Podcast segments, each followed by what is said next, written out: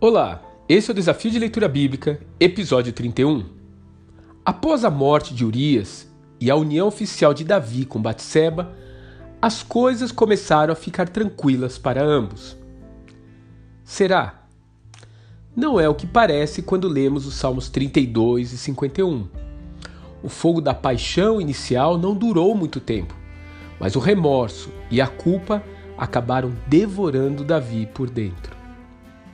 Uma bela manhã, porém, Deus resolveu pôr um fim nisso. Ele envia o profeta Natã com uma missão arriscada: arrancar do rei a confissão de seu crime.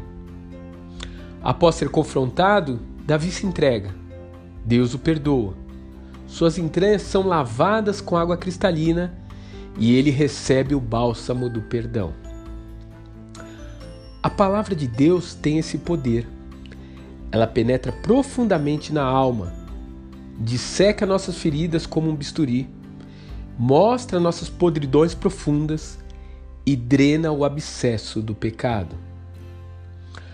A confrontação e o arrependimento nas mãos do Pai são instrumentos terapêuticos, trazem libertação e produzem restauração.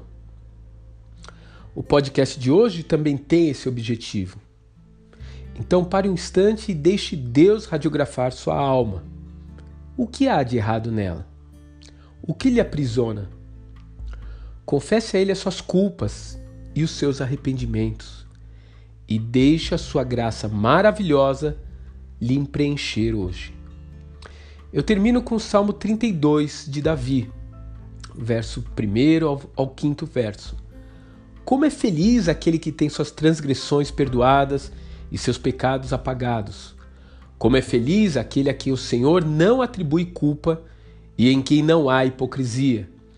Enquanto eu mantinha escondidos os meus pecados, o meu corpo definhava de tanto gemer, pois dia e noite a tua mão pesava sobre mim, e as minhas forças foram se esgotando, como em tempo de seca.